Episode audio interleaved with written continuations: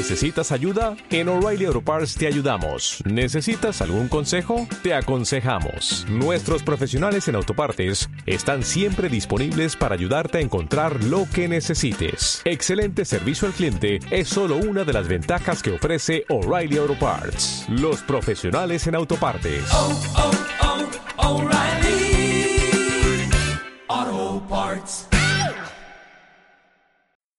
Are you are you listening? Damn. Uh. Yeah. ¿Qué pasa, bolers? Bienvenidos a Massive Ball, vuestro podcast de opinión de la mejor liga de baloncesto del mundo. Muy buenas, Marcos, ¿qué tal? Hola, Oscar, ¿cómo estás? Yo con ganitas ya de, de hacer mi repaso. Mm, Muy buenas, Sergio, ¿qué tal? O señor Eminem, ¿cómo andamos? ¿Qué tal, chicos? Lo primero de todo, feliz Navidad. Eh, porque son las fechas que son. Oscar, ¿qué tal el viaje por Italia? ¿Qué tal por allí? Aquí estoy en un viaje temporal, ¿no? Sí, Ahora mismo estoy en Italia. Es que eh, la, gente, la, gente, la gente no sabe que podemos. eh, Bueno, ahora mismo- Fuera de tiempo. Cuando se publique esto estaré de vuelta aquí, realmente. Así que. Sí. ¿Qué, tal, como- ¿Qué tal la comida de Nochebuena? Una mucha- buena pizza italiana, ¿no? Hombre, Nochebuena no se come pizza, Nochebuena no se come pizza. Muy Italia parecido tampoco. aquí. Sí, No, es parecido aquí. Parecido aquí, parecido aquí. Oye, ¿qué opináis del debate de la americanada de hacer pavo? Se ha puesto En de Navidad, últimamente. dices. Sí, se ha puesto de hay gente, hay gente, pero desde hace bastantes años, ¿eh? Hay gente que. Porque hay que cambiar un poco, ¿no? Hay que cambiar un poco. El- lo típi- o sea, la típica comida de todos los años, pues alguien tiene que romper con esa tradicionalidad. Y entonces, pues mira, con pavo no está mal. Pues, pues otra Yo tradición me parece más americana. original con pizzas y demás. tío, la verdad. Así de madre mía, eh. Este hombre, Me parece hombre más original. salido. Anda A mí para cenar me gusta siempre cenar pescado, algo de pescado. Es que a mí no me gusta. Y... Pescado y carne, ¿no? No, y al día Yo siguiente carne. Y al Yo soy siguiente de. carne. No, Yo soy de cordero. Yo soy, yo soy muy tradicional. yo soy de cordero. clásico. Cordero, pero cra- cordero al día siguiente. No, Pero no cabrito, hacéis, y no hacéis siempre, mezcla. siempre. Yo, por ejemplo, hago mezcla, pues por si alguno quiere una cosa u otra, pones tanto carne como pescado. Sí, a ver, eso Es lo hacía, yo me acuerdo que mi abuela lo hacía, que hacía mezcla para 500 personas, ¿sabes? Claro, y bueno. había de todo. Pero llega un momento que ya pues se hace una cosa y al que no le Y lo guste, que pues- sobra- ¿Y Ahora sí, comían, obviamente. y, comían, ¿Y comían 500 personas? Sí, sí, sí, cerca, cerca, cerca. Y Ah, obviamente vale, lo que vale. sobre para el 25. Mm. Eh, bueno, eh, dicho todo esto, vamos a hacer hoy el clásico repaso de lo mejor, lo peor, lo más destacado del año 2022, que este es uno de los episodios que siempre hacemos a final de año, relacionado con la NBA. Ya publicamos la semana pasada uno similar, eh, hablando de lo mejor y lo peor, o lo más destacado en ACB Euroliga y eh, baloncesto FIBA, y hoy toca pues hacer lo mismo y lo propio con la NBA. Así que va a ser un episodio distendido, un episodio en el cual pues cada uno hable de lo que quiera, ya pueda ser bueno, malo, individual, colectivo, jugadores, equipos, traspasos, lo que sea, que nos sirva un poquito para hacer un poco un repaso del año y decir, pues oye, ¿te acordabas de que esto sucedió? ¿De que este jugador hizo tan buena actuación? O tan mala, o lo que sea, ¿no? Y que vayamos un poquito debatiendo qué es lo que más nos gusta. Vale. Así que bueno, eh, yo creo que directamente nos podemos meter al lío, ¿no? Sí. claro. Al turrón. Al además lo tengo por, por empezar el año. Yo ya tengo uno de enero que yo creo que fue como lo más sonado del mes, consecuentemente del año, claro. Mm. Y. Bueno, Pues espera, espera, deja de meter la intro Sí. y ya así que nos metemos. Así venga, que claro, claro. cuando las noches de NBA se hacen largas y los días pesados, siempre tendréis más ball para pasar eh, un buen rato, iba a decir un buen año. Venga, va, comenzamos. But since I got to talk about it, I will, okay? If I'm the Lakers, right, I would consider trading Anthony Davis for Kyrie Irving. Get What? Los Angeles. Yep. When you look at the Los. Angeles. Hold on, hold on, hold on. you- Don't just blow by. Repeat that for the audience. Let's pause for a second here. I would consider trading Anthony Davis for Kyrie Irving. I can't believe these dudes. I, I, I just can't believe it. Stupid. Bien, pues comenzamos con el episodio, eh, lo mejor, lo peor, lo más destacado del año 2022. Y como he visto a Marcos ahí con muchas ganas, ¿eh? a ver qué nos tienes que, que contar. Es que es eso, más, o sea, me ha costado un montón eh, el, el ir recopilando mm, por meses, como queráis llamarlo, pero de enero lo que más me llamó la atención y supongo que a la gran mayoría fue el regreso de Clay Thompson. Con, Sí. no sé si fueron 17 puntos y demás, pero gracias a, esa, a ese regreso yo creo que es tanto moral como deportivamente eh, la clave del éxito de los Warriors de este año. Mm, Sí, yo eso sí que lo había pensado, ¿eh? Que la vuelta de Clay Thompson por lo que significa a nivel emocional. Yo Sí que su- no creo que fue la clave, pero sí que suma una pieza, ¿no, Sergio? sí, Claro, estoy de acuerdo. El ver a Stephen Curry ya con su, digamos, con su Splash Brother al lado, ya no con toda la panda de chavalines, ¿no? Con el que le habían juntado, es cuando ya dijo, venga, ahora sí, ahora sí. Y hombre, yo creo que los playoffs que, que hizo fueron claves. Pero sobre todo era todo el tema del regreso del, de la bueno, injusticia, de la mala suerte que tuvo y demás. Como que ese regreso fue, no sé, como si, yo qué sé, cuando volvía un luchador Wrestling Catch tres años después, ¿no? Y la gente enloquecía, pues yo me sentía igual, la verdad, viendo la vuelta de un de Thompson. Cuando volvió Undertaker. Correcto. Ahí. Por cierto, Undertaker se retiró hace poco, creo, además. Creo que se retiró Hace poco. cinco, hace cinco años, pero. Ah, sí, fue hace cinco poco. años. Pues yo hace poco como un montón de clips en, en, Claro, en TikTok. Claro, pero Instagram. Sergio dice que moralmente hace cinco años, supongo, pero yo también. No, no, hace- no, hace cinco años se retiró. Debía haberse retirado hace ya diez. Sí, ¿Y por qué hace.? No, eh, fue este año, ¿no? Cuando. Yo vi algo hace Porque- poco. sí, Para- sí. Porque, porque, Sí. porque a WWE le gusta mucho el dinero saudí y el dinero saudí le dijo a eh, quiero Undertaker, te doy tanto dinero. Y volvió. Pero se supone que estaba retirado. Ah, vale. Pero eso vale, fue hace vale, un año. Vale, vale. Podría ser Clay Thompson el Undertaker de, de la NBA, la verdad. Yo creo que le falta mala hostia, mala hostia. Malo estoy como ayer, ¿eh? Porque, bueno, es verdad que también empezó Ayer, el hace año... una semana, ayer hace una semana, recordemos esto, ¿sabes? 28. No, el 30, el 30. Es verdad, es verdad, es verdad. Esto me va a costar. que al igual que empezó tan bien el año, como tan mal lo está acabando, ¿eh? Da, da bastante. Bueno, me parece una de las claves también de. Al igual que del éxito de ese entonces, del fracaso de ahora. Bueno, la lesión de Curry yo creo que también tiene bastante que ver, que el Sí. banquillo no está funcionando también. Pero el nivel, el nivel que está dando el Daniel individualmente se nota lastrado. Ojalá después de este podcast ganen tres partidos de Warriors y la semana que viene esto que habéis dicho se me va a tomar por culo. ¿eh? Me vi, me vi el partido de ayer, me vi el partido No, de ayer, partido- bueno, el de ayer no, de la semana del, me vi el partido del día 20 con los Knicks y fue la bastante Ah, fue, lamentable. fue horrible. Fue horrible. Bueno, Vale, de vale. hecho, están ahora mismo fuera de play Si no estoy. Sí. Si están Y les- undécimos. Y les undécimos. venía un calendario bastante, bastante guapo, ¿eh? Sí. Chungo, sí. Bueno, pues ya que estamos hablando de, de Clay Thompson, una de las cosas que hay que destacar, y yo creo que aquí, para sorpresa de nadie, es el título de los Golden State Warriors. Nos metemos si queréis ya aquí. Mm. Sí que empezaron eh, la temporada pasada bastante bien, pisando bastante el acelerador, pero luego tuvieron un momento que se dejaron ir. Creo que acabaron quedando Terceros. terceros, terceros, terceros, eso es. Eh, y sí que es cierto que en las finales, pues sí que Boston compitió, Boston se puso incluso por delante, pero al final acabaron demostrando que eran muy superiores, ¿no? Lo hicieron en todo el oeste, ¿no? Yo creo que en el oeste por, so- por lo menos no tuvieron... Memphis fue ¿no? el que le hizo sufrir de verdad, yo creo. Le ganó dos partidos, ¿no? Sí, uno por 40 o 40 y por pico 40. Sí, pero fue el eso es. 3-2, fue un 3-2. Pero no jugó ya Morant. Morant en ese partido, sí, eso sin es. Pero se acuerdo, puso en 3-1, quiero decir. Un momento que se puso en 3-1. Y, es- El oeste fue sencillo, sinceramente, Sí. para ellos. y, y Boston, o sea, se lo, es el que más difícil lo Boston puso, llegó pero yo fundido. da la sensación de que tampoco iban a poder con ellos. ¿sabes? Boston yo creo que llegó fundido, pero joder, Mm. pues fue el, MV el Finals MVP de Curry, que es una de las cosas a destacar porque yo no había conseguido ninguno. Eh, Draymond Green empezó muy mal esas finales, luego las acabó bien, eh, pero al final se demostró que es un jugador clave, la vuelta de Clay, como habéis dicho, la, la consagración de Wiggins, yo creo que esto es algo que sí que con igual su no nos primer, esperamos. su hasta primero el el Star también. Sí. Sí. Bueno, hubo momentos que se dudó si tenía que ser el Finals MVP, ¿eh? Hubo algún momento que se Sí.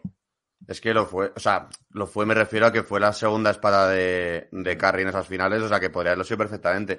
Y además porque creo que de Curry de los seis partidos, uno o dos no los hizo muy allá, ¿no? Nos ahora estoy Los- tirando de los- memoria. por eso, los dos primeros o algo así, no fueron Sí. tan tan. Luego tuvo el partido que metió, no sé cuántos fue, 40 tal, y que estuvo enchufadísimo en minutos finales, y ahí ya, pues un poco lo certificó. Ya. Pero.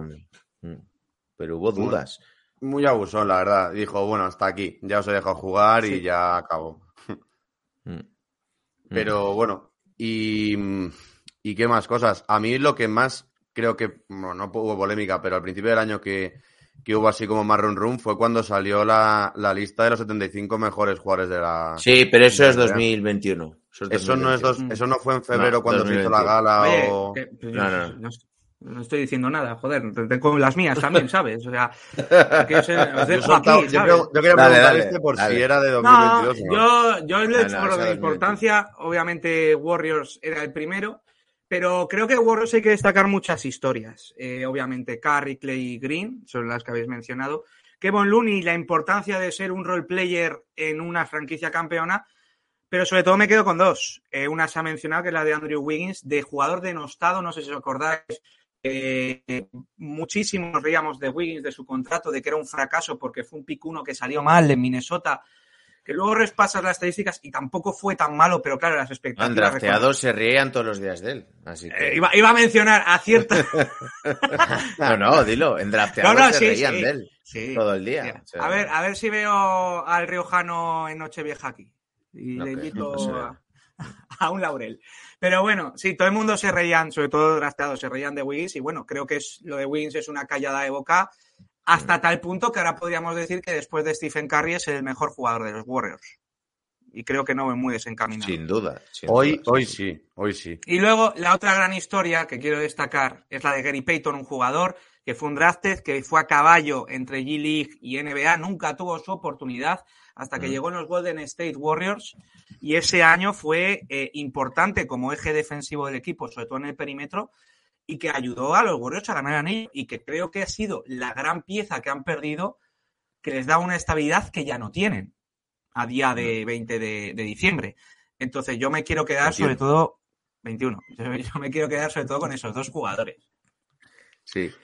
Hombre, y de Pool, ¿no? También como que fue, Sí, también. digamos, año de su explosión, ¿no? Sí, ahora es La Por acabar un poco esto- Dime, dime. con el tema de los Warriors, que se me ha ocurrido ahora, hay algo de lo que hablamos mucho en verano, cuando ganaban el título. Y ese Curry es un top 10 histórico. Esto se debatió mucho, ¿eh? O sea, Sí, se debatió Yo diría mucho. que sí, ¿no? Que- sí, para mí. Claro, la cosa es a quién quitabas. Lo ponías por delante de Kobe, por quitabas a Will Chamberlain, porque estamos hablando de esos nombres que tenemos que quitar. Ya. Pero Hubo es que mucho debate. por, Para mí por sí lo es, ¿eh? narrativa individual y colectiva, Para mí yo creo que ya se lo gana, ¿no? Sí. De MVP hecho, yo unánime, tuve amigos con que- los que discutí mucho sobre ello. Hombre, Yo sé quién. Lo peor es que yo sé quién está de día. Amigos que no han visto un partido de NBA en su vida. Me ponían a Kobe top 3, que yo digo, pero bueno. Sí, sí. Claro, pero eso también es por, por algo ya de sentimentalismo, ¿no? Porque vamos, Sí. yo, yo tengo a Kobe Bryant tatuado, o sea que más sentimentalismo que yo no, no hay, pero hay cosas que ya son otro estilo como, como este de Stephen, que además creo que con este anillo no superó a los Bulls en general, los Warriors como campeones, o sea, como tercer equipo con más anillos, puede ser, no sé. No, Pues, no supera a los Bulls, No, supera a los, los, Bulls tienen, sí, los Bulls tienen seis y los Y Warriors, Warriors tienen tienen cinco. Cinco, por eso superaste. Cinco, ¿no? Ah, Sí, cinco- eh, dos con Rick Barry y con Curry son tres. No, cuatro, son seis. Cuatro. Igualó a Bulls. Igualó a Sí, Bulls. Claro, es que entonces puede ser considerado como el tercer equipo con más anillos, ¿no? Sí, empató con Chicago, eso es. Claro, eso, más los MVP unánimes que ganó en 2010, en la década de 2010, digamos. También ganó el MVP del All-Star de este, de este último año, no sé. Yo por narrativa yo creo que ya sí que va siendo hora de, de colocarlo en top 10. En general, No. vamos. Los han superado, de hecho, la franquicia de los Warriors, porque aquí, depende de donde mires, les cuentan siete, porque tienen uno del 47, que eran los Philadelphia Warriors, Ah, uno vale, del sí. 56, uno del 75, que eran ya los Warriors, y luego 2015, 17, 18 y 22. Y es que ya me lío. Chicago tiene seis, yo sabía que San Antonio tenía cinco, eh, pero ya es que, claro, si empezamos Bueno, a contar... Cuando eran Philadelphia Warriors tenían dos. Dos. Vengo informado, chavales, vengo informado. Sí, sí, sí, Hemos querido dejar ahí mal a alguno de Marcos y nada, nada. Mira, pues eh, por ir cambiando también un poquillo si queréis, o bueno, no sé si queréis decir alguna cosa más.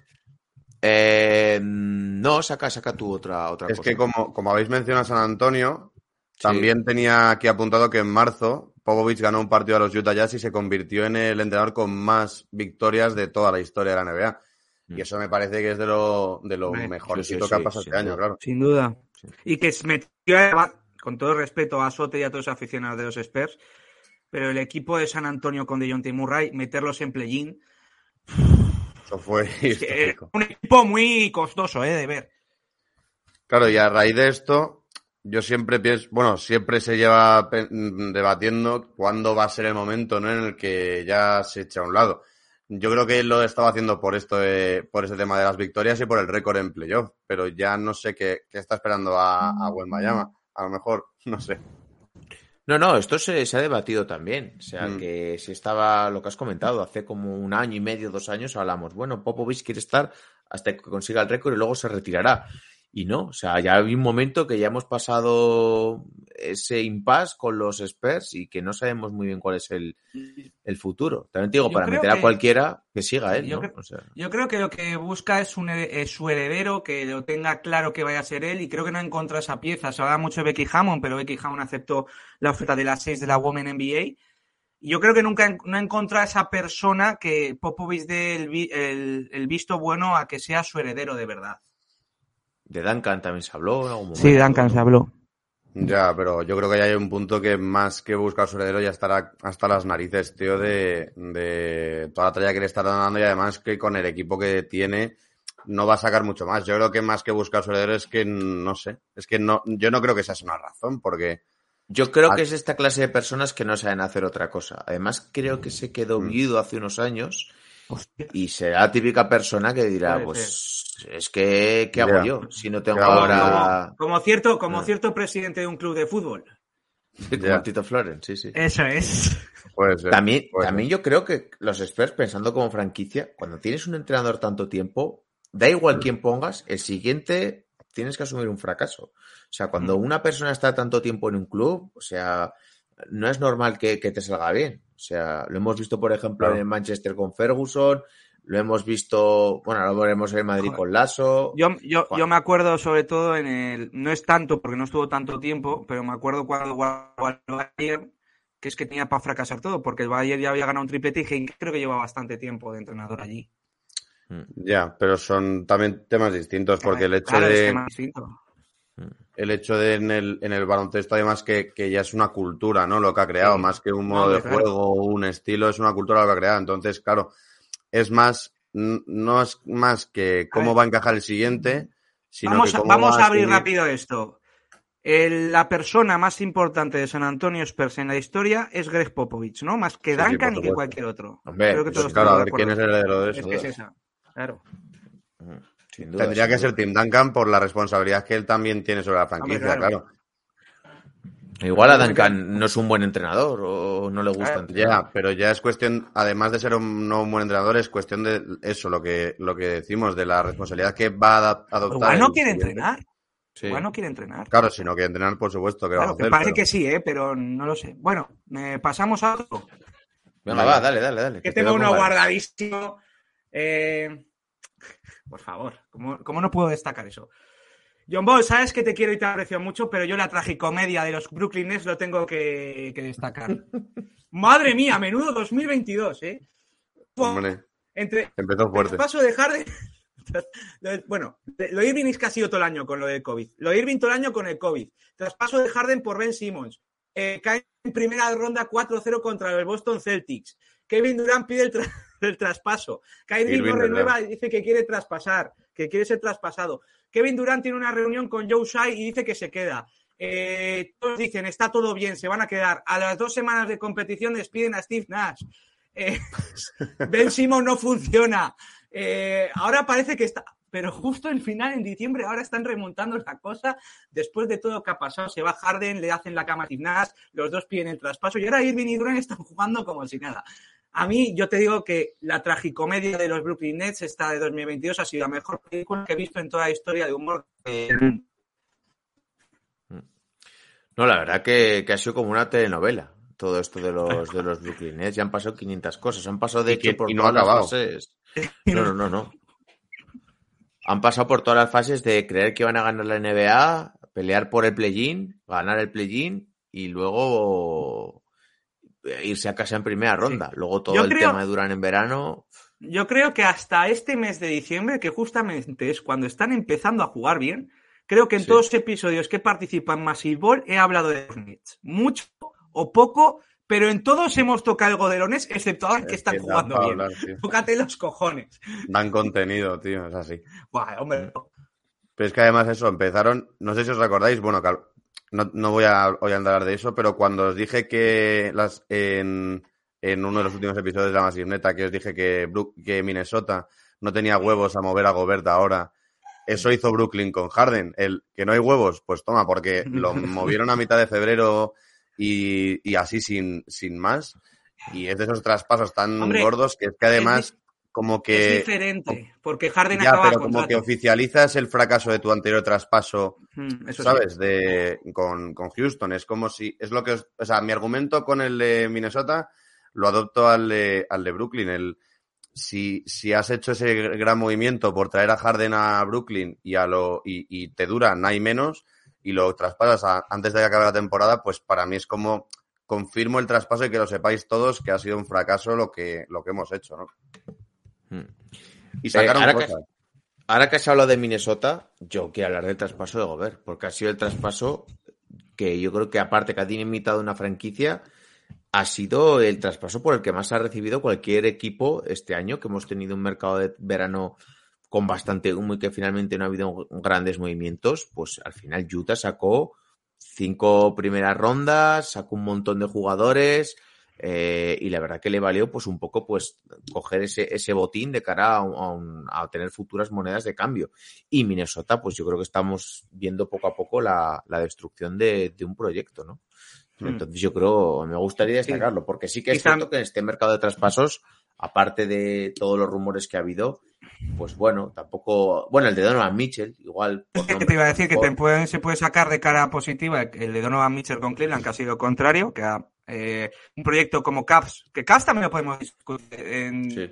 22 por positivo, y antes de Mitchell estaba muy bien. Pero eh, lo del Donovan Mitchell es eh, afianzarlo en el top 3, top 4 del este. Y también Utah en haber perdido todo. Eh, bueno, gente como Javi decía que lo de Utah ha sido un fracaso, perder todos estos días. y What's going on in Utah, decía Javi.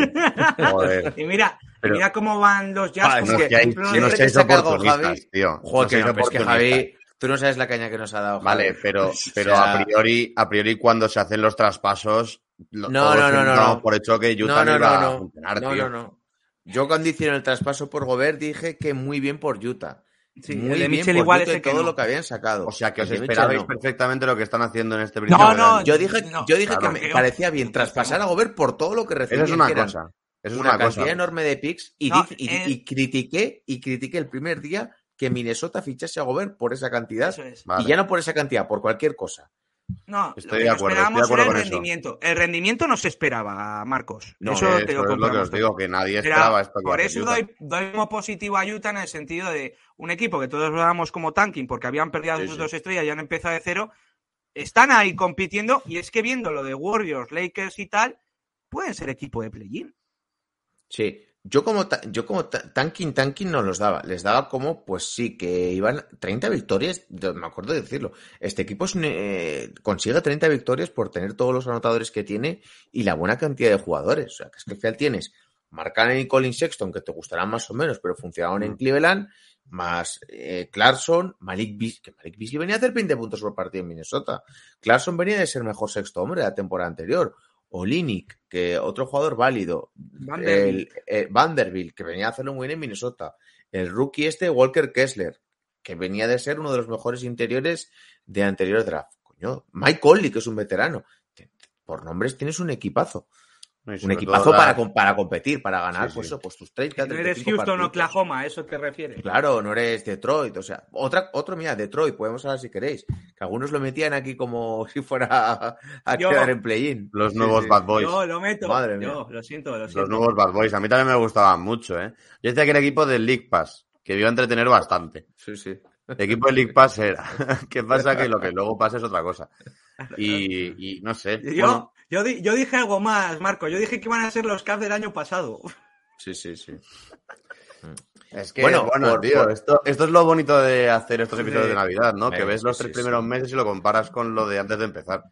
Los Caps, que por cierto, lo has dicho, los Caps para mí es uno de los equipos revelación del año por lo que hace la Sin temporada duda. pasada, en la parte de 2022, que luego tiene muchas lesiones, por el fichaje de Donovan Mitchell, que a mí me parece que es clave a la hora de que esa franquicia vaya a ser competitiva en los próximos años.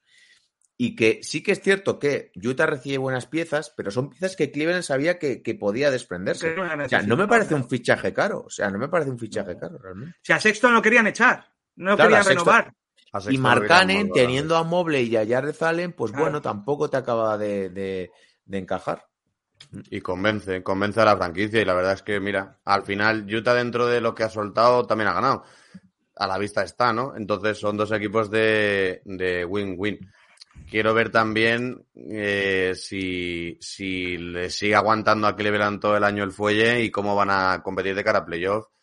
Que Donovan Mitchell no es, es un poco pecho frío en postemporada, ¿eh? A ver qué hace. Bueno, Sí, A ver, bueno, tampoco ha- tampoco bueno. ha tenido el contexto para, para demostrar si es pecho frío o no. Escucha, Donovan Mitchell tiene, creo que son eh, un- algunas de las mayores actuaciones La ronda, sí, la sí, ronda contra ¿eh? Denver entre Jamal Murray me parece. Eso sí, pero no, bueno, Joder, el primer año gana el solo la ronda, ¿eh? Me acuerdo, contra Oklahoma. La gana el medio solo. El primer año cuando es rookie. Y luego pasan a, a segunda ronda, han pasado varias veces. Lo que no llega es final de conferencia, pero. Hombre, yo creo que una primera ronda, las primeras rondas del este son más asequibles que en el oeste. Ellos siempre, vamos, eh, se enfrentaban siempre a un Denver, un, un equipo de estos de turno, y, y ahora una primera ronda en el este puede ser más barata. Pero eso, cuando ya juegue contra los Antetokounmpo de turno, contra tal, bueno, Hombre, pero es que el equipo da para lo que da. Eh, Claro. A ver, da para competir, ¿eh? Eh, A ver, contra un Milwaukee, pues yo lo veo que te puede ganar si están todos bien. Perdón, que va a ganar Milwaukee. Pero a un Boston, si tiene alguna baja, algo así, eh, los veo con, con alguna Mm. posibilidad. Eh, Eh, hay, que, hay que hablar de. Otra para Javi Rojo, ¿no? Que decía, ¿cómo ponéis a Cleveland por delante de, de Miami? Sí. Hay que. No me acuerdo de cosas de Javi, ¿eh? Para... hay, que, ayer hablar, hay que hablar, hay que hablar de, de Boston. El 2022 de Boston Celtics sí, sí. es el Para que mejor. no os acusen, ¿no? De Algo Darwin también, no se ¿eh? pique. No se pique. Mm.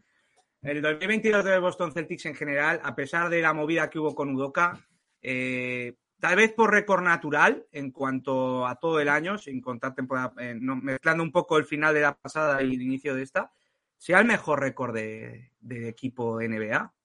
El Sí, problema es que tiene el, el pero de las finales. Pero bueno, también es un equipo joven, van a mantener sus piezas durante mucho tiempo, es un aprendizaje para lo que el éxito que puede venir después. Entonces, como 2022 también hay que sacar al Boston Celtics y también porque estoy amenazado por Darwin, eh, que si no lo digo me corta la cabeza. Está detrás ahí, ¿no? De la puerta, ¿no? Mira, Sí. te está apuntando, ¿no? Pestañea dos veces si te está, si estás. te digo. Sobre todo menos mal que no fue, o sea, que no fue tragicomedia también, porque estuvieron bastante cerca. De hecho, se Sí. Podía llegar a pensar, pero mira, sigue funcionando. La Matsulaneta. Hostia, me acabo de acordar que tenía que haber mencionado lo de Udoka en los Nets también, cuando era al lado de Brooklyn. No os preocupéis que luego voy a sacar, voy a abrir un poco el cajón de mierda de cosas, de cosas, de cosas malas, no os preocupéis. Eh, bueno, yo creo que de Boston hay que hablar de Tatum como consagración top 5 jugadores actuales de la NBA. O sea, Y el defensor del año de Marcus Smart también. sí. Para mí merecido, ¿eh? Para mí merecido. Yo se lo hubiera dado a, A Holiday. a, yo, a Holiday o- a- y si darse a alguien de Boston se lo hubiera dado a Robert Williams, ¿eh? te lo digo de verdad. Sí. A Michael, Michael Bridges quedó segundo, ¿no? En la votación, creo. sí. Sí, Adebayo también estaba por ahí. sí. Pero Adebayo jugó muy pocos partidos. Bueno, jugó 50 y pocos partidos, algo así, 55. Sí, la verdad es que además que justo, justo al empezar el año es cuando se cambió todo ese equipo, porque recuerdo que la temporada pasada la empezaron muy reguleros y Sí. gracias a la segunda parte es cuando entran en playoff y... vamos, Traspasaron a Schroeder, eh, a- se quitaron a Daniel, a Daniel, no, a- o trajeron a Daniel Zeiss. Daniel Zeiss trajeron, ¿no? también. No, Lo, lo llevaron a Houston. le llevaron a pero Houston. volvió luego, ¿no? No, eso, eso lo, lo cogieron, lo Claro, traspasaron. pero Ah, lo trajeron claro, de lo- vuelta. Sí, pero Sí, la sí. traspasaron por Brogdon, es verdad, ¿no? No. No. Ah, Daniel vin- llegó en febrero junto con Brogdon vino en off-season. junto con Derrick White, junto Pero con que Derrick luego White. lo traspasaron por Brogdon en verano. Sí, sí, en verano lo, se lo quitaron. De hecho, ahora no sé dónde está Daniel Zeiss, no te voy a engañar. O sea, no tengo ni idea dónde está. A ver, Rabo, Yo pensaba que seguía en el equipo, ¿eh? ¿Quién? no. ¿Daniel Zeiss? No, no, no, no. Claro, es que tantas idas y venidas en Houston y Boston, yo ya pensaba que se había quedado aquí. No, a ver, hostia, me estás haciendo Daniel dudar, ¿eh? Sigue en Indiana, ¿eh? Por eso que En está- Indiana. pero, que- pero porque lo trajeron los Boston Celtics en febrero. Sí. En- la cosa es que en febrero hacen el cambio Boston Celtics y se quitan a Dennis Schroeder y traen a eh, Daniel Zeiss y a Derrick White. Y, Y Canter. poquito- Canter también va a Houston, que luego lo cortan. Claro. Derrick Y es White un poco el gran cambio que hace. Derrick White te da un gran empaque al equipo, Daniel Derrick White un fue interior. en San que ya Antonio por. Lanford. Eso es. Eh, que me acuerdo que hablamos mucho del fichaje de Derrick White, si está Sí. sobrepagado, si no, y el tío ha dado un rendimiento buenísimo. O sea, A mí me parece que está bien pagado, la verdad. ahora, sí. ahora sí, ahora sí. Que son 16 millones, ¿eh? pero en su momento se dudaba. Sí, eso, y encima que, que las dudas eran si esos se iban a mantener y creo que han, han sido el primer equipo en llegar a 20 victorias este año, o sea que el techo que tienen es ilimitado y bueno, ojalá, ojalá hagan otro año como este. Lo mejor que tiene Boston es que es un equipo para estar compitiendo los próximos 8 años. Si les va medianamente Claro, normal. Si, todos se mantienen bien y sanos y demás, por supuesto, Sí. vamos. Van a ser candidatos siempre. Porque estas 20 victorias han sido sin Robert Williams, que ahora, Sí. ahora va a volver en estas fechas, entonces pues es un añadido que le dan. Mm. Si nadie se vuelve loco, además también me parece muy, vamos, todo esto de su posición, de lo que veo, que Jalen Brown eh, adopta muy bien ese papel, le sabe que la estrella es Jason Tatum, él hace lo suyo, pero no hay una lucha de egos, ¿sabes? En- entre ellos, es la sensación que me da, vamos. Pues vamos a meter si queréis una pausa eh, y continuamos un poquito con la segunda parte del episodio de la que llevamos ya media horita. Venga, va, dentro intro. Oh, no, no, no, no, no, ladies and gentlemen. That's not what's on my mind. Not the Jets and the Giants, not even the Cowboys right now, not LSU, Alabama. None of that's on my mind. That's not why I'm sitting here ticked off. You don't do what the hell they did yesterday. You don't do it unless you fired the man. But how press conference with a straight damn face and literally say with a straight face, we were supposed to be better than this with the roster you have accumulated? How do you do that?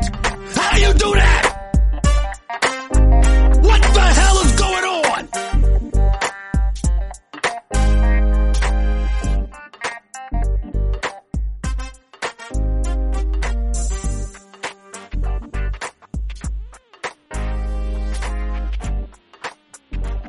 Continuamos con el episodio ya sabéis que estamos haciendo un repaso de lo mejor, lo peor, lo más acontecido en este año 2022. Eh, hemos acabado un poquito hablando de los Boston Celtics y yo creo que hay que hablar un poco de los Lakers, sinceramente. O sea, que no hemos tocado el tema. Porque yo creo que aquí no hay nada bueno que, que comentar, sinceramente. Eh, LeBron- tema que Lebron, tema Lebron que, eh, bueno, O el segundo máximo autor de la historia. Sí, de la NBA. De la NBA, digamos, sí. la NBA y creo que fue estuvo cerca de ser el máximo anotador de la NBA la temporada pasada también. Eh, Pero- que al final creo que jugó 50 y algo partidos, que para un jugador de eso pues no está mal. Eh, y bueno, los Lakers, Davis lesionado una vez más, eh, el equipo que no funciona, todo el tema Westbrook. Al final, pues una franquicia súper irregular, que yo es que creo que si, si tuvieran un mínimo de estabilidad y un mínimo de ciertos jugadores que sean medianamente válidos, el equipo mejor o peor, pero funcionaría y competi- competiría, porque, no sé. Yo lo que veo es que además como que, como que la sensación que da es que se han desmontado solos, ¿no? Es decir, en 2020 ganaron el anillo aquel en la burbuja y, y ellos, bueno, el tiro en el pie oportunista por Westbrook, que es que ahí desmontan a medio equipo, se llevan a Carlo Pope, a Kuzma y, y, se desmantela todo. Harrell también se marcha. No, Harrell era después, joder. Eh, Howard también se marchó. Sí, Bueno, Harrell también se marcha, ¿eh? Pero Harrell De no hecho, era Harrell que entra el el traspaso. Claro, claro, pero yo hablo de, de los que, del, del año del anillo que se, que se marcharon. Entonces, a raíz de ahí, ilusiona un poco que vinieron Schroeder y Harrell, que como sextos hombres eran los Margasol. mejores de esta temporada. Margasol Margasol. también. Entonces, a priori, parecía que funcionaba, pero también, por otra parte, estaba el que, a ver el nivel físico que tenían, y ahí es donde se le vieron las carencias. Luego ya vino Westbrook y, y bueno, pues tenemos este año 2022 maravilloso. Mm. Pero yo creo que, que al final, el año que pierden en primera ronda con Phoenix, ese año, eh, si Davis está sano, yo lo digo siempre, si Davis está sano, ganan a Phoenix. O sea, lo tengo clarísimo. Y, y tiene el problema que a mitad de temporada se lesiona también LeBron por la lesión de este hombre de que le llamaban el de, el de náufrago. ¿Cómo se llamaba? Robin Eh, López. No, no, no. Eh, sol, sol, no, Solomon, Solomon, Solomon Hill. Hill. Solomon Solomon Hill, Solomon Hill, Hill, sí. que le lesiona y hasta ese momento iban segundos. El equipo no estaba funcionando mal. Y yo creo que cuando la cagas es cuando fichas a Westbrook, sinceramente, porque ahí ya estás quitándote 40 millones, que tienes tres jugadores buenos de rotación para estar al lado de, de LeBron y Davis y no gastarlo en, en una estrella. No estoy echando la culpa a Westbrook, evidentemente, No. porque es el propio LeBron quien lo trae, es Pelinka quien da la aprobación, es Jenny Bass quien da la aprobación, pero, pero es la cagada que tienes porque estás invirtiendo el salario de tres jugadores en uno y eso solo te sale bien si el tío es una superestrella. Que lo era, pero ya en el momento en el que traspasan, no, claro. Mm. Y es que precisamente el tiempo habla por sí solo. Eran jugadores de rol que se adaptaban perfec- perfectamente a la dupla Anthony Davis, LeBron James. Y mira, Caldwell Pope me parece que en Denver ahora está funcionando muy bien. Sí. Kuzma está siendo la, la segunda espada o tercera de, de Washington. Entonces el tiempo habla por sí Bueno. solo. Viendo la plantilla de Eh, uno y también y te digo, equipo. Marquitos, eh, destacar como tercera espada de un equipo que lleva en el último, en los últimos 15 partidos dos victorias, la mejor de las. Bueno, claro, pero el, yo, a nivel individual, a nivel individual tú estás viendo también que hay una mejora evidente en el juego de Kyle Kuzma y que si va a Kuzma no- pedir. Kuzma no es malo, pero el problema es que te da lo que te da, que no puede ser un jugador de que sea tercera espada de un equipo. Si el problema no es Kuzma, el problema es traer a Westbrook por ese salario. Si es que es eso. Si es que estar gastándote 40, el salario de una tercera parte de tu salario, gastándote en un jugador que no funciona, es que eso es un tiro en el pecho. O sea, no.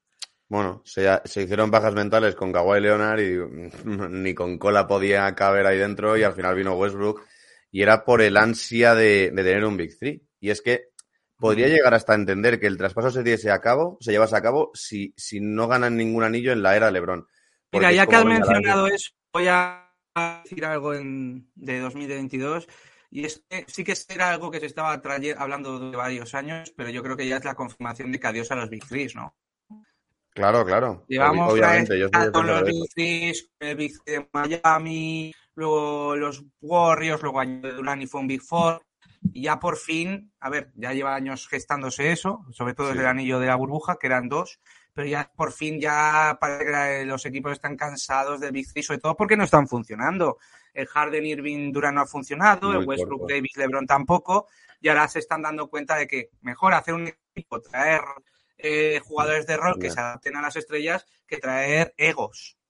Y eso es bueno para la competición También, desde mi claro, punto de también te digo que los, los Big Threes también lo que implican es una, una plantilla corta, porque no te da para tener una gran profundidad de banquillo teniendo tres superestrellas.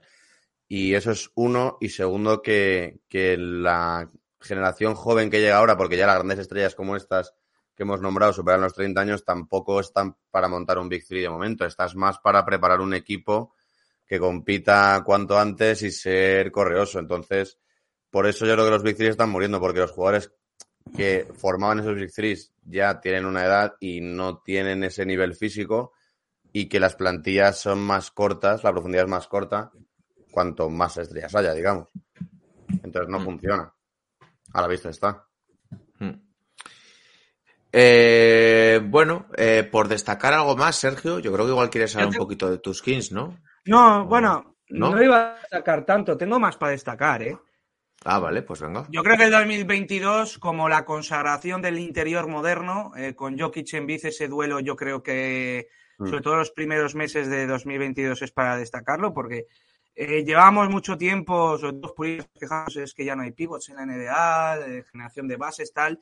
Bueno, yo creo que 2022, sobre todo hasta el MVP, hasta que se dio el MVP a Nikola Jokic, fue una lucha encarnizada entre Embiid y Jokic de qué, de qué, de qué, de qué actuación era más espectacular en cada partido, ¿no? Sí. Sobre todo en marzo y abril, yo recuerdo Embiid con sed desde Shaquille O'Neal, el primer interior que le daba la anotación, eh, puntos por partido, y Jokic, bueno, con lo, lo del triple, eh, no, no, no llegó promedio al triple doble, perdón, pero con el tema de que era la mejor eficiencia de la liga, los números, cómo llevó a, a Denver en un, e- un equipo de casi G-League a sextos, luego Embiid, que antes de Harden ya estaba luchando con un equipo bastante, porque no estaba Ben Simmons, bastante mediocre a playoff. Yo creo que esa lucha entre, entre los dos pivots más dominantes de la liga hay que destacarla porque llevamos mucho sin ver dominancia, dominancia en ese puesto, ¿no? También más para destacar lo de Zion Williamson, que pereza los La primeros vuelta. meses de Zion, la- y, la, Sí. sobre todo la vuelta. Habéis ha dicho de Clay yo creo que la vuelta de Zion y cómo está volviendo. Y también eh, junto a él los Pelicans, que ya habían hecho desde el traspaso de McCollum un subidón para arriba y consagración como equipo. eh, hay que destacarlo y también pues los equipos como Sacramento, como Indiana, eh, que son ahora los equipos de moda por su buen juego y por y porque están empezando a ganar y después con, con un- una racha mucho peor, pero Indiana, que también parecía que era un proyecto que le iba a costar más engancharse, reengancharse, se está dando. Y otro equipo también para destacar los Memphis Grizzlies porque hicieron un 2022 de, de la DS, nadie se esperaba según en la como este, lo hicieron y ahora... Sergio, se te oye un poco mal a veces, ¿eh? O sea, Vale. no, no te muevas mucho cuando hables. Vale. No te da muchos, no sé si es la conexión que tienes o, pero se te Tiene que se ser, te sí. Sí, sí. Échale, échale un ojo mientras, mientras hablas. Ok. Eh, acabado, ¿eh? Sí, vale. Y los Kings, yo pensaba que te ibas a explayar un poco más. ¿Mm? Hombre, es que el 2022 en general no es tan... Es, es el final de año, ¿no? Da- no, no, pero da igual, son momentos. Estamos eligiendo el momento Ya, en que ya, los ya, vuelven a ser competitivos, ¿no? Yo por quedarme con algo. O bueno, también podemos decir que los Kings, momento negativo, como cuando igualan o superan la peor racha de cualquier equipo de las grandes ligas No, eso no quiero, eso no quiero quedármelo. Eh, Eso no te acordabas, ¿no? No, no, Se no. acuerda de octubre a Mm. de octubre a diciembre. El tío. Soy como Roncero, soy selectivo eh, de memoria. Eso es, eso es. Bueno, a ver, espera, ¿fue este año? No, fue el anterior. ¿El traspaso Fox Abonis? Fue este año. Fue este año. Fue este año, ¿no? Halliburton, perdón, Halliburton. Bueno, bueno, lo que hemos hablado mucho y mucho, ¿eh? O sea. Turra. mm. ¿Quién ganó, Sergio? Para mí fue- lo, dije de principio, dos. para mí es un win-win, claro. Sí. Pero es que hay gente, y eso es lo que hemos debatido siempre, hay gente que tiene que buscar un win-lose porque si no, no duermen tranquilos. No, no pueden pensar que dos equipos quieran su bien, pero que tampoco quieran joder al rival, ¿sabes? Ya, pero, o sea, lo que se puede buscar es, o sea, hay tipos de win-win. En cuanto hemos hablado antes, por ejemplo, el de, el de Donovan Mitchell, los dos ganan, ¿no? Porque se llevan ambos algo a favor, pero gana más Cleveland al ser ahora un claro contender en el este que Utah, que dentro de su reconstrucción ya tiene mm, materiales para hacer esa reconstrucción, ¿no? Entonces, dentro de que los dos ganan, uno Pero, gana más que otro. El traspaso de Paul George por Oladipo y Sabonis, creo que ganó tanto Oklahoma como Indiana en su día. Bueno, porque, porque Oklahoma entró en playoffs sin problema, ¿no? No, es que ya de eso ya no recuerdo tanto. Pero porque-. Claro, pues, den- o sea, siguiendo el ejemplo de Cleveland, yo creo que ganaría más, en este caso, Sacramento, que tiene mucha más pinta de playoff que Indiana, porque Indiana da la sensación de que en cualquier momento se cae, pese a que haya, Mm. se haya llevado un, una estrella como, como va a ser Harry Barton. Sacramento se está, o sea, se está viendo, no es que te des cuenta o no, se está viendo que les funciona más todavía el tema de Sabonis. Así que dentro de que los dos ganan, yo creo que gana uno más que otro. Sí, Halliburton es muy bueno, está promediando 19 esta temporada, ¿eh? 19,5 puntos, 10,7 asistencias, 4 rebotes, 1,7 robos, 38% en tiros de 3. Pero es que Sabonis este año está haciendo 18 puntos, 12 rebotes, 6,4 asistencias. O sea, está jugando muy, muy bien. Y está tirando mejor que en su vida. Está tirando con un 40% en tiros de 3. De hecho, está tirando mejor que, bueno, no tira mucho, tira uno como un triple por partido, pero es el mejor porcentaje de su carrera. Sí. ¿Se Realmente, o merecerá sea, yo algún creo que jugador de está los Kings ir al All-Star? Hombre. Yo creo que va a tener más fácil Sabonis que Fox, fíjate. Sí, eso, eso iba a decir. Eso iba a decir. Piensa que sin Davis se abre un hueco. Ya, ya. Mm. Precisamente en el oeste, bueno, quitando a que Jokic tiene el suyo, no se me ocurre tampoco interiores. LeBron va a ir Pero es porque que- es LeBron. Pero es que van los aleros también. Zion va a ir porque está muy bien Pelican. Zion- sí, LeBron tiene que. LeBron va a ir sí o sí, siempre. Y a porque Davis le van a votar. Y Davis le Bueno, van a votar pero como banca, no sé.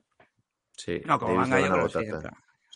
Pues ojalá. Y Fox, Bueno. a ver, Fox, a ver. Fox lo ve más difícil. Bueno, no, eh, ¿habéis terminado vosotros? Porque tengo una más.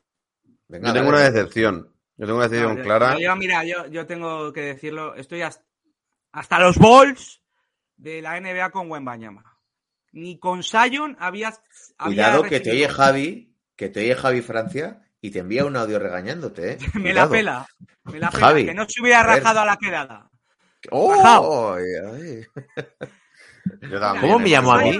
los puretas amargados los llamo, ¿no? No, polla vieja o algo así. Polla viejas. sí. Polla vieja. y yo No, que no eh. había dicho nada de buen Bayamba. Eh, Ya, yo tampoco lo he pensado, pero Bueno, sí que es verdad que es uno de los sí, temas sí, del año. ¿no? Eh, A ver. Con Sion, yo seguí ese año bastante y con Sion ya sufrí muchísima pereza. Ya me empezó a caer mal el jugador porque era todo Sion, Sion, Sion, Sion. Pero lo de Wembayama ya es superar por 100 lo de Sion. Que la NBA retransmite los partidos de los Metropolitans, de un equipo de la Liga Francesa, que podría ser el Fuenlabrada o el Obradoiro. Imag Imaginad la NBA también, retransmitiendo ¿no? un partido del puto Fuenlabrada. Pero es lógico, tío. ¿Tú como televisión no lo harías también o qué? Sí, sí. Yo Sí, como cadena de pero televisión, si todo el mundo habla del que buen me Bayama, cansa, hago lo Marco. imposible por pillar los derechos de cansa. suerte. A mí ya me cansa tanto de Wembayama. Que es que Sí, sí, he sí, yo visto estoy- más- yo he estoy en tu barco de que cosas de estoy hasta He visto más cosas de Wembayama que de Jabari Smith. sí. Lo que, lo que podría haber en hecho, la NBA. pero lo que más podría haber hecho Wembayama es haberse, haber tenido los balls de quedarse en Asbel y jugar Claro, Euroliga. eso es. Yo estoy de acuerdo ahí. Porque ahí, Y que- ahí y si que la los focos, pues perfecto. Patrocine Pero- partidos de Las Vegas en la Euroliga. Pero bueno, o sea, yo por ejemplo le veo superior, pero me encantaría haber visto a Wembanyama siendo defendido por Tavares. Como Doncic, como. Doncic, Doncic lo bueno que hizo es que en el Madrid no se rajó y ganó una Euroliga. Luego te vas a Claro, la y que, y que Doncic ya iba, ya iba preparado ahí, me parece estupendo. Y, y Sion dentro de lo que cabe, pues jugó en la liga universitaria. Mm. Guay. Pero claro, si, si Wembanyama encima no juega algo de criterio no antes de llegar a la NBA, como podría haber sido la Euroliga perfectamente, que además Asbel está siendo de los peores equipos de, No de la lo sé, Euroliga. no sé, no- no- Entonces, Asbel- podría haber ido perfectamente y dentro de que es uno de los peores equipos, podría haber destacado él solo. Y, y yo qué sé, tendría muchísimos más focos, vamos, mucha más repercusión. A lo mejor las, No va tan mal, ¿eh? americanas... No va tan mal Asbel, ¿eh? No ¿Eh? va tan mal. Seis victorias, ocho derrotas, ¿eh? No va tan mal. O sea, debe Está- estar noveno, décimo, décimo Sí, primero pero por es- ahí. Está decimocuarto, pero es que está una victoria de playoff. Ya, porque hay el- un tren ahí, hay un tren ahí de Claro. gente, sí. El octavo, el octavo es Maccabi que va 7-7. ¿Es el de De Colo? Sí, ¿no? Sí, sí, está de color. Por eso, de hecho, joder, de en Colo, el Palau. de Colo Wembanyama Ganaron- hubiera molado mucho. Ganaron en el Palau, de hecho. Hubiera- molado mucho. de Colo. Por eso digo, pero yo creo también en cuanto a las televisiones y la repercusión con Estados Unidos, la Euroliga, al ser cerrada, no creo que le dé tanta facilidad para tener, ¿no? Ese contenido audiovisual de, del francés. Mm. Entonces, a lo mejor es de las decisiones por las que ha decidido irse ahí. No, y que han Eh, hecho partidos contra el equipo Ignite de la G-League. Sí. de- Yo Eh, estoy un te- poco harto. también. No estoy diciendo que el chaval no vaya a ser bueno. No, yo- eso no decimos yo, nadie. Yo estoy, yo estoy harto del, un poco del bombo. Eso no, es. no estoy harto del bombo, perdón. Me voy a explicar bien porque si no luego Javi me manda un mensaje y me, y me insulta. No, a ver, yo lo que estoy harto es que se diga que es el jugador con más hype de la historia, porque Sion tuvo más hype, LeBron tuvo más hype. Yo me acuerdo del caso Lamelo, no estoy, la- yo creo que Lamelo tuvo menos hype, pero también fue algo muy, muy comentado. Lonzo Eh, tuvo muchísimo. Lonzo, tuvo, Lonzo tuvo mucho también. Hombre, O sea, su padre pero es que yo creo que con Sion no se puede comparar. O sea, Yo es que nos no. hemos olvidado de Sion. Sion ya tenía un contrato de 60 millones de dólares con Adidas. Ah, era Adidas, vale, que no sabía. Era Adidas, que es cuando se rompió la zapatilla. Además es estuvo en. Duke, que Duke es la universidad más de las más bueno, perdón, la más mediática, con que estaba ahí con Mike Krzyzewski, o sea, lo tenía todo. Ah, Reti que eran también otros dos jugadores claro, muy potentes. Claro. Estoy de acuerdo y que también puedes jugar con el hecho de que lo único que puedo comprar de todo el bombo que se le da es que por características puede ser otro rollo. Vale, eso por supuesto. Pero yo estoy de acuerdo en que no es el que más el que más bombo ha dado o el que más hype ha, dado en la NBA. Con, con también estaban todos como locos por pillar el pick 1. Mm. Pero locos. Entonces, bueno, puedo comprar que por características pueda ser algo que no hayamos visto en muchísimos años en la NBA. Eso sí. Mm. Hmm. Todo eh, para que luego le pase cualquier cosa al primer partido. Ya. Dale, dale, dale, Sergio, te ve ahí con. Me están viniendo a la cabeza. A ver, esta podemos relacionar una a otra. Primero eh, lo, de Charlotte Hornets y Miles Bridge. Eh, creo que es para destacar. Como un Sí. jugador ha Sí, jodido sí, yo tenía aquí proyecto, pensado hablar un poco de todo, o sea, de, Sí. de toda esta mierda. Como un que jugador y su mala. Como un jugador ha jodido su carrera y el proyecto del equipo que apostaba con él. Porque Sí, sí. recordemos cómo acabó Charlotte. Sí que es verdad que acabó fuera de, de playoff, pero entra a play-in. Y todos pensábamos. Hay que renovar a Bridge porque es lo que te queda. La pareja con la Melo funciona perfecto y hay algo para construir. Salió primero lo de las drogas, luego que le azurraba a la mujer y obviamente con eso, con ese expediente. pues, Ahora es la pareja la Melo Wembayama. Ojalá, ¿eh? Me Ojalá, gustaría. tío. puede, puede molar, puede molar muchísimo eso. Pero ha jodido el proyecto de Charlotte porque Charlotte se quedó sin ideas tras ello y no sabían qué hacer y ahora están. Bueno, ahora tienen la idea de ir a por Wembayama. Pero el Sí, jugador era un Pero jugador que tenía, un poco porque era el que más proyección, bueno, de los que tenía- más potencial tenía tenía en muy buena pinta, pero Bridges tenía muy buena pinta. A mí me jugador encantaba. Border, borderline on star, que no sé si lo fue, creo que no, pero quedó No, cercano. no, no, no. fue. Yo, yo, No yo, yo, yo aposté por él y no lo fue. Se quedó. No lo fue. No se quedó muy estuvo-. No deberían es. hacer, no deberían hacer, o dentro de mi ignorancia, porque no sé cuán desarrollada está, deberían hacer algún tipo de desarrollo para los jóvenes dentro de las franquicias. Me explico. Porque no es el caso de todos, ni quiero generalizar, pero yo creo que esto es fruto de que a un chaval de 20, 21, 22 años le des tanta repercusión, tanta Ya fama, hacen, tanto poder, hacen. tanto dinero. Debería haber alguna... Los equipos, perdón, los equipos no, la propia NBA tiene programas de asesoramiento financiero para cosas que, ellas, que ellos entienden de una forma fácil, para decir, no te fundas todo el dinero, pero claro, la NBA te da un Pero poco. ya no es solo el dinero, consejos. Es Sí. que además del No, no, y, de- y- más cosas, el, ¿eh? El sea, ego y que de, te crea, tío, el soy Sí. importante, tengo dinero, tengo fama. de y eso de educación sexual, no tengas relaciones sexuales sin protección. Entonces, no, no, pero es que, es que no. No, no, es verdad, tío, No, porque me río de otra en, cosa, ¿no? en otros casos como el de, en, en este caso también, pero en casos como el de Joshua Primo es que es, ya no es el dinero, ya es el hecho de que te crees superior al resto por ser un jugador de baloncesto y tener mucho sí, dinero Y, y tener 20 años y claro, todo eso se mete en la cabeza y te crees el, el héroe, Claro. el, el amo de diseño Ahora del que has mundo, ¿no? mencionado a Primo, hubiera sido muy gracioso, gracioso que dice que hubiera dicho: Mi pene tiene más dinero que toda tu vida. y por eso. Claro, es- tío, es que, es que se- seguro que lo dice, tío. Es que esto es lo que yo quiero decir, ¿sabes? Que, No, pero yo me que estaba riendo de, rollo. de que en un episodio John Ball dijo que Miles Bridges era un ejemplo. Y luego pasó lo que Era un ejemplo de que Era un ejemplo positivo. Por abril o mayo lo dijo y porque rapeaba y era un tío que Sí, tenía sí, sí, sí, me suena, me suena, me suena. Me suena, sí, sí, me suena. Y luego salió con la bebida con codeína, sí, sí, sí. con un porro. O sea, tenía el, el pack completo el tío. Madre mía, para, para, para ir a la cárcel, el pack Ya, completo. tío. Pues eso, deberían hacer cosas de ese No, no, rollo, pero es que eso se hace, es- eso se hace. Les dan un montón de charlas. más todavía, montón- ser más estrictos, La NBA. tío, no sé. Ya, pero es que hay un momento que tú tampoco puedes invadir la vida de los demás e impedirle Obvio. que en su casa, pues, Obvio, pero sean de o un poco lo más que sea. modélico, ¿no? De darte cuenta de que luego esa gente lo ve, tío. Hay- También te mira, digo, yo creo que, que se ha veas lo avanzado, ¿eh? Yo creo que se ha Bien. avanzado, ¿eh? Porque no nos acordamos de muchas Sí, cosas de los sí. 90. Obvio. Que me acuerdo que a Paul Pierce le pegaron mucho más vigilado y estás mucho más expuesto que antes, ¿sabes? Ahora hay redes A ver, sociales. que, que un jugador, un jugador con Len Bias murió tío. Se te ha cortado un poco. Lo del Embayas has Ay. dicho, ¿no? Sí, que un jugador como Len Bayas, justo después de draft, muere por Sí, sí. celebrarlo por eh, meterse cocaína. No, Claro, bueno, vale. y, y Ver Arenas va con pistolas, o sea... Sí, sí, Claro, pero porque es que estás todo. mucho más expuesto, tío. Ahora ellos van a una discoteca y hacen el capullo y no saben quién le está grabando, ¿sabes? Y solo Claro. suben a las redes y adiós. Pero también es cuestión, es que, no sé, tampoco es generalizar, pero yo que sé, me- se me ocurren casos como el de Doncic, que lleva ya toda su vida siendo tan estrella, pero el tío lleva con su novia desde los 13, 14 años, llevan toda la vida juntos y le han, en el Real Madrid no le han dejado tener tanta cuerda suelta como en la NBA a lo mejor. Y eso Por- puede que le haya hecho estar mucho más centrado Pero mentalmente. yo creo que también es por cultura europea, por haberse creado en un club eu- europeo. No recuerda a ningún jugador europeo que la haya liado en la NBA. No, pero es que cuando Doncic empezaba a jugar bien, en Madrid él pues admiraba a Felipe Reyes, a Yul, tenía a Eso Nochoni también por ahí. O sea, había una gran cantidad de jugadores que eran veteranos, que han vivido todos esos y él les es. respetaba y ellos hacían que se hacían respetar también. Y aquí los jugadores, cuando llegan desde el instituto, ellos, o de la NBA, ellos hablan eh, de ellos mismos en tercera persona.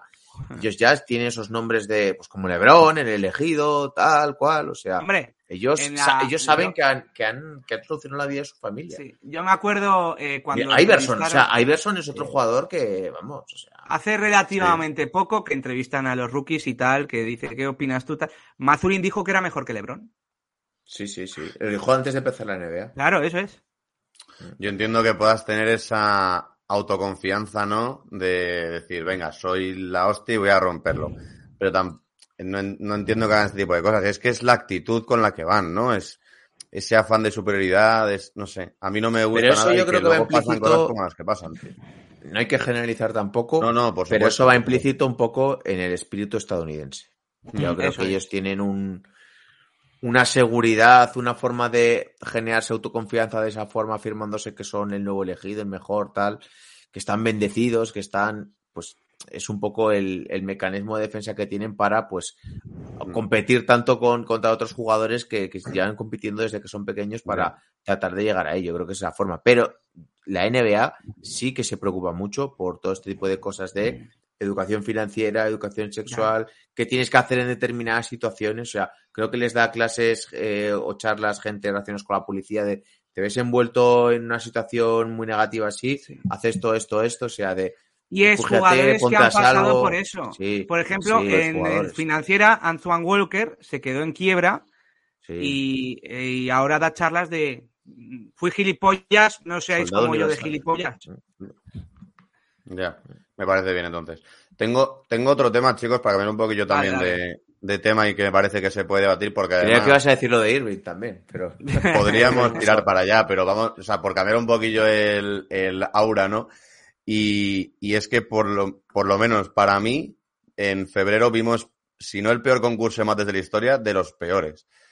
Y, y yo creo que es un tema que se ¿Cuál podría hablar justo ahora que ya va a empezar. No sé, no. ¿Cuál fue? El de Obi Toppin a, creo que fue a Si no, Toscano. te, si no te acuerdas es que es muy Sí, malo, tío. sí. Es que es esa. Ganó Bitopin, Este, ¿no? Ganó este último ganó Toppin y creo que ganó porque Toscano intentó hacer un mate que lo falló tres o cuatro veces en la Sí. final y ahí se acabó. Cole Anthony hizo un poco de show, ¿no? Pero tampoco no hubo mate. Pero uno de Topping recuerdo que fue bueno. Uno. Era muy bueno el de las piernas, entre las piernas. Sí, pero como, bueno, era como que para mí es de los peores y que me parece un tema a que, qué podemos hacer para que, porque además hoy he visto un vídeo pensando en este tema de cómo se puede mejorar el concurso de mates y, y vi a Yamorán, pues en un podcast o un programa de radio, lo que sea, que le pregunta a la, eh, la presentadora que, que, porque, que si va a ir un concurso de mates y él te dice, mira, no lo creo.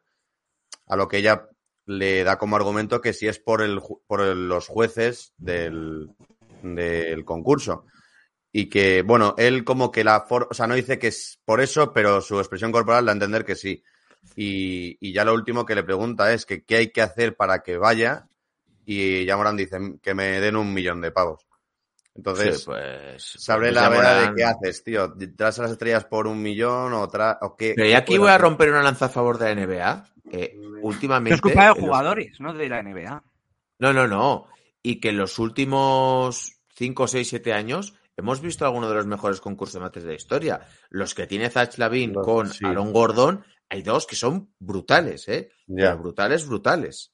Pero el de Aaron Gordon que le, le robaron, ¿no? Hace Con Derrick Jones el Jr., es- el de Derrick pero Jones. son- es que Pero eso son mancha buenos. mucho. Ahí tenemos tres concursos Claro. de mates muy buenos. O sea, para mí, las actuaciones que tiene Zach Lavin en el concurso de mates es de lo mejor que he visto nunca. O sea, Vale. un tío flotar. O sea, un tío Pero flotar. son dos, tres años que, que hemos tenido ahí perfecto el duelo Lavin-Gordon, que de hecho soñábamos con que este año se Y repitiese. luego ¿no? Gordon con Derrick Jones.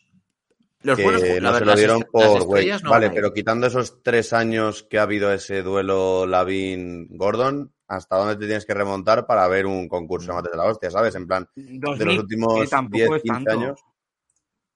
No sé, yo Bueno, lo veo, yo los veo yo el de Howard con Nate Robinson lo recuerdo divertido también. Los de, y el de Jeremy Evans, tío, Sí, ese fue muy malo. Hay muchas series. fue pero- infumable. Pero que eso es normal, o sea, hay años Oye, que puede.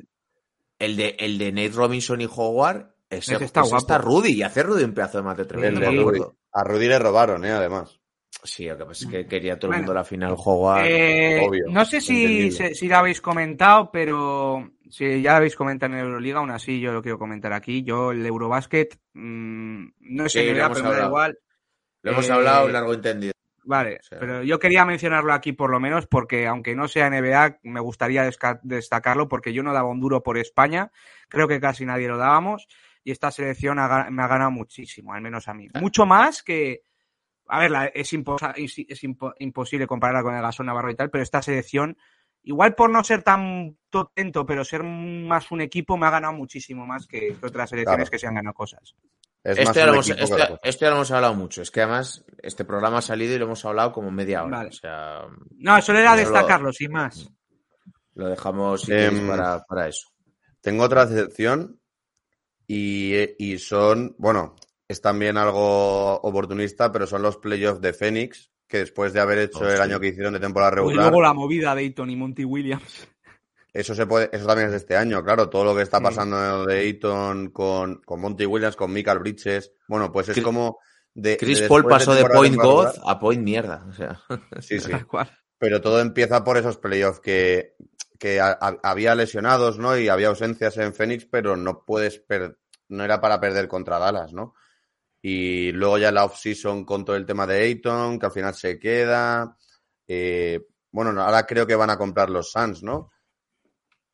Vamos, eso he entendido, que, que hay como una oferta por los Suns y demás. Entonces, todo lo que está envolviendo el caramelo de Phoenix Suns está siendo también de lo más destacado en cuanto a decepción del año. Mm. Yo creo que al final, si lo ves un conjunto de temporada regular que quedan primeros y luego con los playoffs, sí que te pueden decepcionar un poquito. Pero bueno, al final llega, pierdes ya a Golden State Warriors, que yo creo que no lo hubieras ganado. Bueno, pero tendrías, Mm. a, a- a- las suyas que hubieran jugado contra ellos, claro. Ya, no, no. la- la es lo mínimo que esperabas es de ellos, y que llegaron a las finales del oeste. Yo cuando vi la eliminatoria contra Pelicans, todo lo que sufrió, me acuerdo que hicimos el podcast, yo creía que Mm. Dallas tenía una opción, ¿eh? Me acuerdo que además hicisteis el podcast y, y debatimos sobre eso y Sergio me decía, no, no, es imposible. Y tal, tal. Y os dije, yo creo que una opción tienen, ¿eh? Es que yo creo que no, no fue la mm, eh, de Doncic, yo he visto performance mucho más gordas. Es decir, no, no hizo falta ver al Doncic más superlativo de la historia para ganar estos Joder. Suns, ¿no? Ojo, estuvo muy bien, ¿eh? Estuvo muy bien, sí, sí, sí, ¿eh? no digo que estuviera mal, pero digo que no hizo falta ver la versión Super Saiyan ¿no? de Doncic para ganar estos Suns. Entonces yo esperaba por lo menos que ellos llegaran a, a las finales contra Golden State mínimo. Luego si ahí ya pierdes, pues bueno, es lo esperado. Y es que luego todo lo que envolvió es súper tóxico, tío. Todo lo que ha pasado con Ayton es súper tóxico y cada, cada partido que hay de Fénix siempre ocurre algo. Mm. Ayer, a- bueno, ayer, perdón, el día 20, como pierden el partido contra, contra Washington es para matarlos, tío.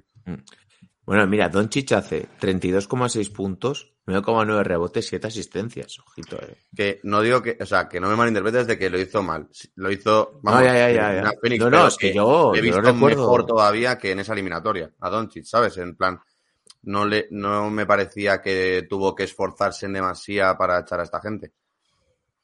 Y aún así desecha. No, entonces- yo eso no lo comparto, ¿eh? Yo eso no lo comparto.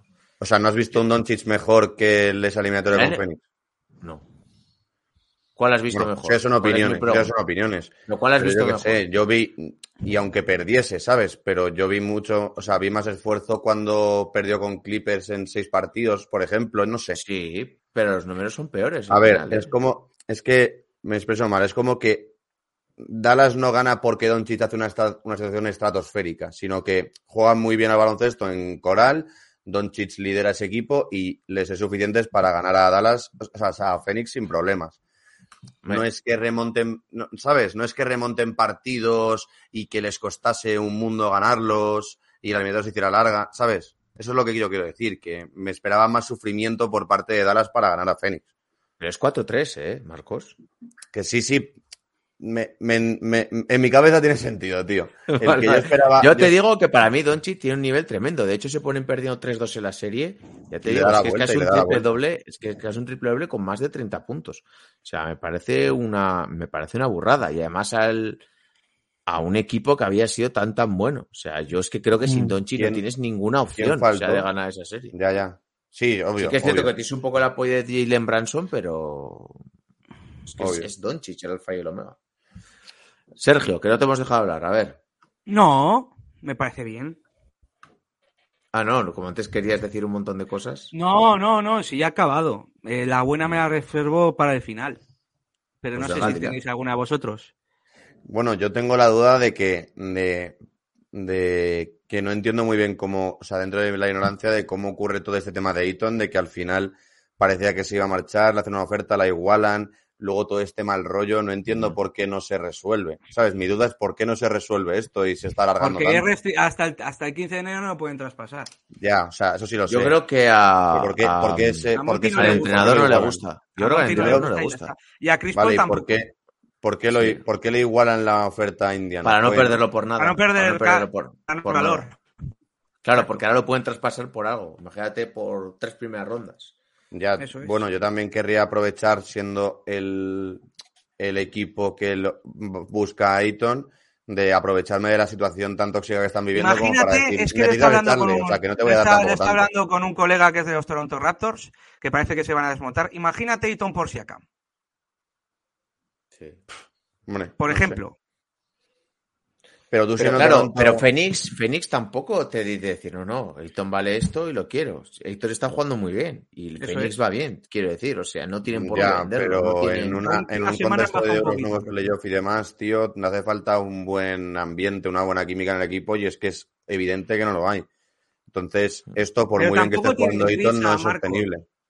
Tampoco ¿Eh? tienen. No tienes prisa, no tienes prisa por quitarte. Bueno. es un jugador joven que va a seguir jugando mejor cada, cada año. Si es, Ya es renovado, tiene de un equipo de que se busca ser ganador, ¿sabes? Cuatro, perdón. Sí. Yo no sería la pieza que me quitaría si fuera Phoenix. Yo me quitaría a Chris A Paul, Paul. vamos. Pero Vamos, también, si Monty Williams claro. no quiere a Ayton, Ya, ya, ya. Claro, es que es, así, tío. O los, los dos, es que es Pues si cuestión no, de, igual de limpiar un equipo, tío, para que no se desmonte, para que no siga habiendo ¿cambiarías problemas. a Monty porque esto- Williams? ¿En serio? Yo no, ¿eh? Y cambiaría ese Ayton. Eh, Es que Monty Williams es el que te ha hecho llegar a- de la mierda a las finales.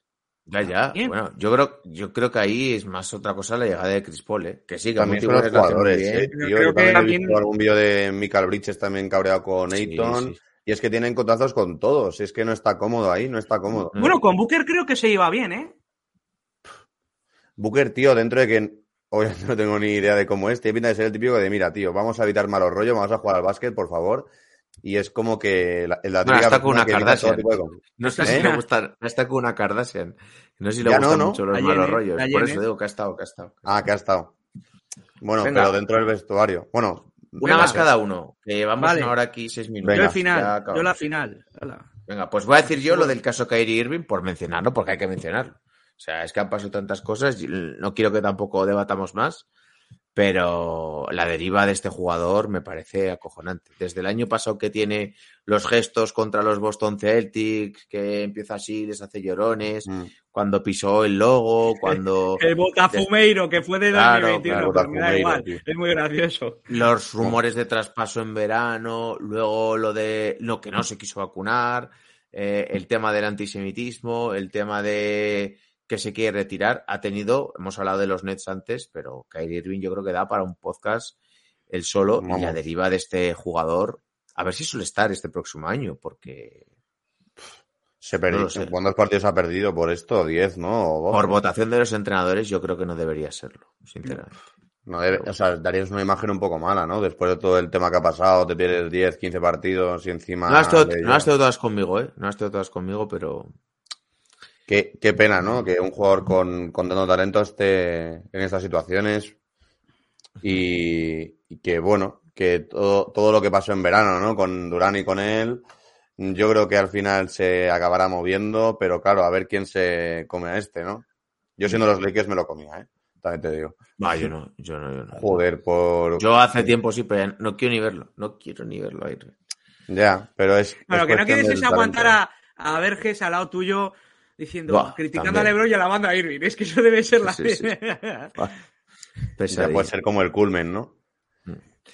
Yo mi... Sergio, o bueno, venga, Ah, a la última Porque. Sergio quería el último, ¿no? Sergio quería el final. Vale, vale, vale. Yo el, mi última aportación, que no la hemos bueno, hemos comentado el equipo, pero es el, ese combate de boxeo entre, entre Poole y, y Raymond Green me parece de los momentazos del año, la verdad.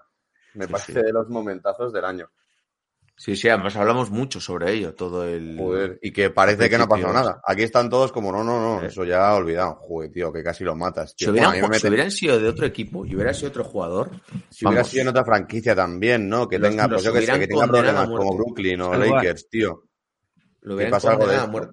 Pero como los güeros son los niños bonitos de la NBA, pues... Hostia, tío, y que a mí lo que más me, me chocó es como en serio no van a...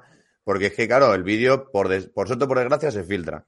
Y claro, yo cuando no vi el vídeo, yo imaginaba que era el típico enganchón de un entreno que se empujan o cualquier movida, tío. Pero es que vi el guantazo que le mete, a mí, a mí me mata. Por lo menos si me mete ese guantazo. Y, y es que eso no ha sido punible, no se ha perdido ni un solo partido, tío. No lo entiendo. Obviamente no es por no defiendo a Irving para nada en lo que hizo, pero si a Irving le caen los partidos que le caen por lo que ha hecho, a, alguno le tiene que caer a Draymond Green por pegarle un sopapo a un jugador, tío. No, No sé. sopapo, no, un puñetazo. Tío, gordo, gordo. Es que no, Sí, sí, me parece ya súper fuerte que, que no pasara absolutamente nada como eso, como si no pasara nada, tío. Porque luego lo ven los chavales, no sé.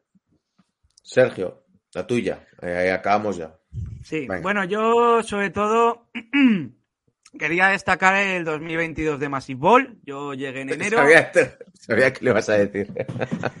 y bueno, yo creo que ha sido un descubrimiento, aunque ya lo conocía un poco antes, pero muy poquito, pero ha sido genial, sobre todo el buen ambiente que hay, el buen rollo que hay entre todos, sobre todo ese grupo de WhatsApp, que hay algún...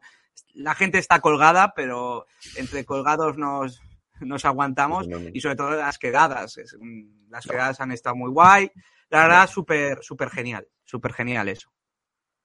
Pues oye, te ha quedado un poco bizcochón todo este momento, pero... Muy bonito. No, no- Bonita no es muy típico, eh, no es típico de mí, la verdad, pero bueno. No, La gente espera que seas un ogro y luego eres Que soy- más, Yo más que otra cosa. Es como, es como el puto John Ball. John Ball también engaña mucho. Todo el, puto- todo el Oh, mundo piensa sí, que sí. es el puto loco, luego es la Es un persona. tío súper sensible luego, sí, sí. La La gente persona que- muchísimo. Eh, eh, John Ball piensan que es el tío que se va a la- sale de fiestas a las 7 de la mañana y ya está a las 10 con la mantita y tomando. El pues pavo. yo soy similar. No, no en ese sentido, pero todo el mundo piensa que tengo una mala hostia que flipas. Y no. Es así. También tienes tu corazón, ¿no? Mm. Pues nada, chicos, eh, que esperamos que paséis un buen final de año, que os guste el episodio. Dejadnos en comentarios, seguramente nos habremos dejado muchos momentos, porque ya estoy viendo al típico ahí, eh, ¿os habéis dejado? Pues sí, Eh. nos hemos dejado algún momento. ¿Qué pasa? ¿Tú lo habrías hecho Seguro. mejor? Pues venga, hazte un podcast, hala. no, en serio. Hostia, Si nos hemos dejado- tenías- No, no. Tenías que haber cerrado con eso. Y ya está, fin. No, Feliz me, ha quedado un poco, me ha quedado un poco el chocas eso. Sí. Feliz Navidad. Sí. Pues nada, eso, que, que feliz año a todos, que espero que os haya gustado el episodio, que, joder, que compartáis con nosotros esos momentos que para vosotros han sido importantes para lo bueno y para lo malo durante el año. Y nada, que, que gracias a todos por estar por aquí, gracias Marcos. Gracias a ti, Oscar. Para mí, vamos, también ha sido de lo mejor de este año descubrir este, este rinconcito llamado Massive Ball. Me habéis recibido súper bien, la Massive Neta. Bueno, me meten en el maletero, pero me lo paso bien también. Así que bueno, espero que sea también de lo mejor de 2023. Y nada, se despide también de vosotros, Sergio. Bueno, pues poco más que añadir. El último podcast de Masivneta de 2022, ¿eh? Ojo. Pero no es el último para nosotros por- porque está pregrabado. Eso es, eso es. y nada, me despido también de vosotros, pasar un buen final de año y nada, eh, nos vemos ya, pues no sé si va a ser el último podcast del año, ¿no? Nos vemos, nos vemos pronto. Venga, ala, que os den. Hasta luego. chao. chao. Chao, chao.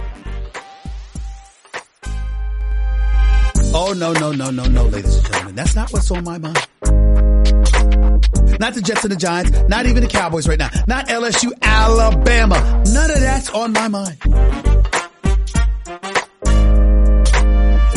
That's not why I'm sitting here ticked off. You don't do what the hell they did yesterday. You don't do it unless you fired the man. But how do you come out in a press conference with a straight damn face and literally say with a straight face, we were supposed to be better than this with the roster you have accumulated. How do you do that? How do you do that? What the hell